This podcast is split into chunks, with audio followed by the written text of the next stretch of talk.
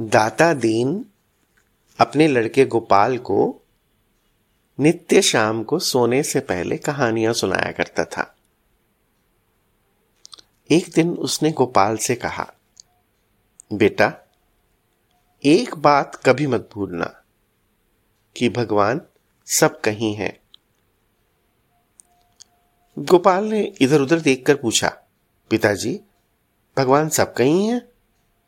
वह मुझे तो कहीं दिखते नहीं।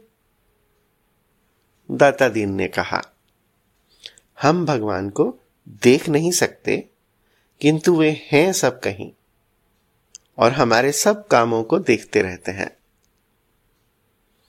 गोपाल ने पिता की बात याद कर ली। कुछ दिन बाद अकाल पड़ा। दाता दीन के खेतों में कुछ हुआ नहीं। एक दिन गोपाल को लेकर रात के अंधेरे में वह गाँव से बाहर गया। वह दूसरे किसान के खेत में से चोरी से एक गट्ठा अन्न काटकर घर लाना चाहता था। गोपाल को मेड़ पर खड़ा करके उसने कहा, तुम चारों ओर देखते रहो, कोई इधर आने लगे या देखे तो मुझे बता देना। जैसे ही ताता दीन खेत में अन्न काटने बैठा, गोपाल ने कहा, पिताजी, रुकिए। दाता दीन ने पूछा, क्यों? कोई दिखता है क्या? गोपाल बोला, हाँ, देखता है। दाता दिन खेत से निकलकर मेड़ पर आया।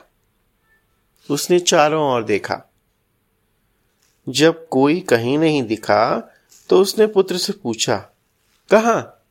कौन देखता है? गोपाल बोला, आपने ही तो कहा था कि ईश्वर सब कहीं है और सब के सब काम देखता है। तब वह आपको खेत काटते क्या नहीं देखेगा? दाता दीन पुत्र की बात सुनकर लज्जित हो गया। चोरी का विचार छोड़कर वह घर लौट आया।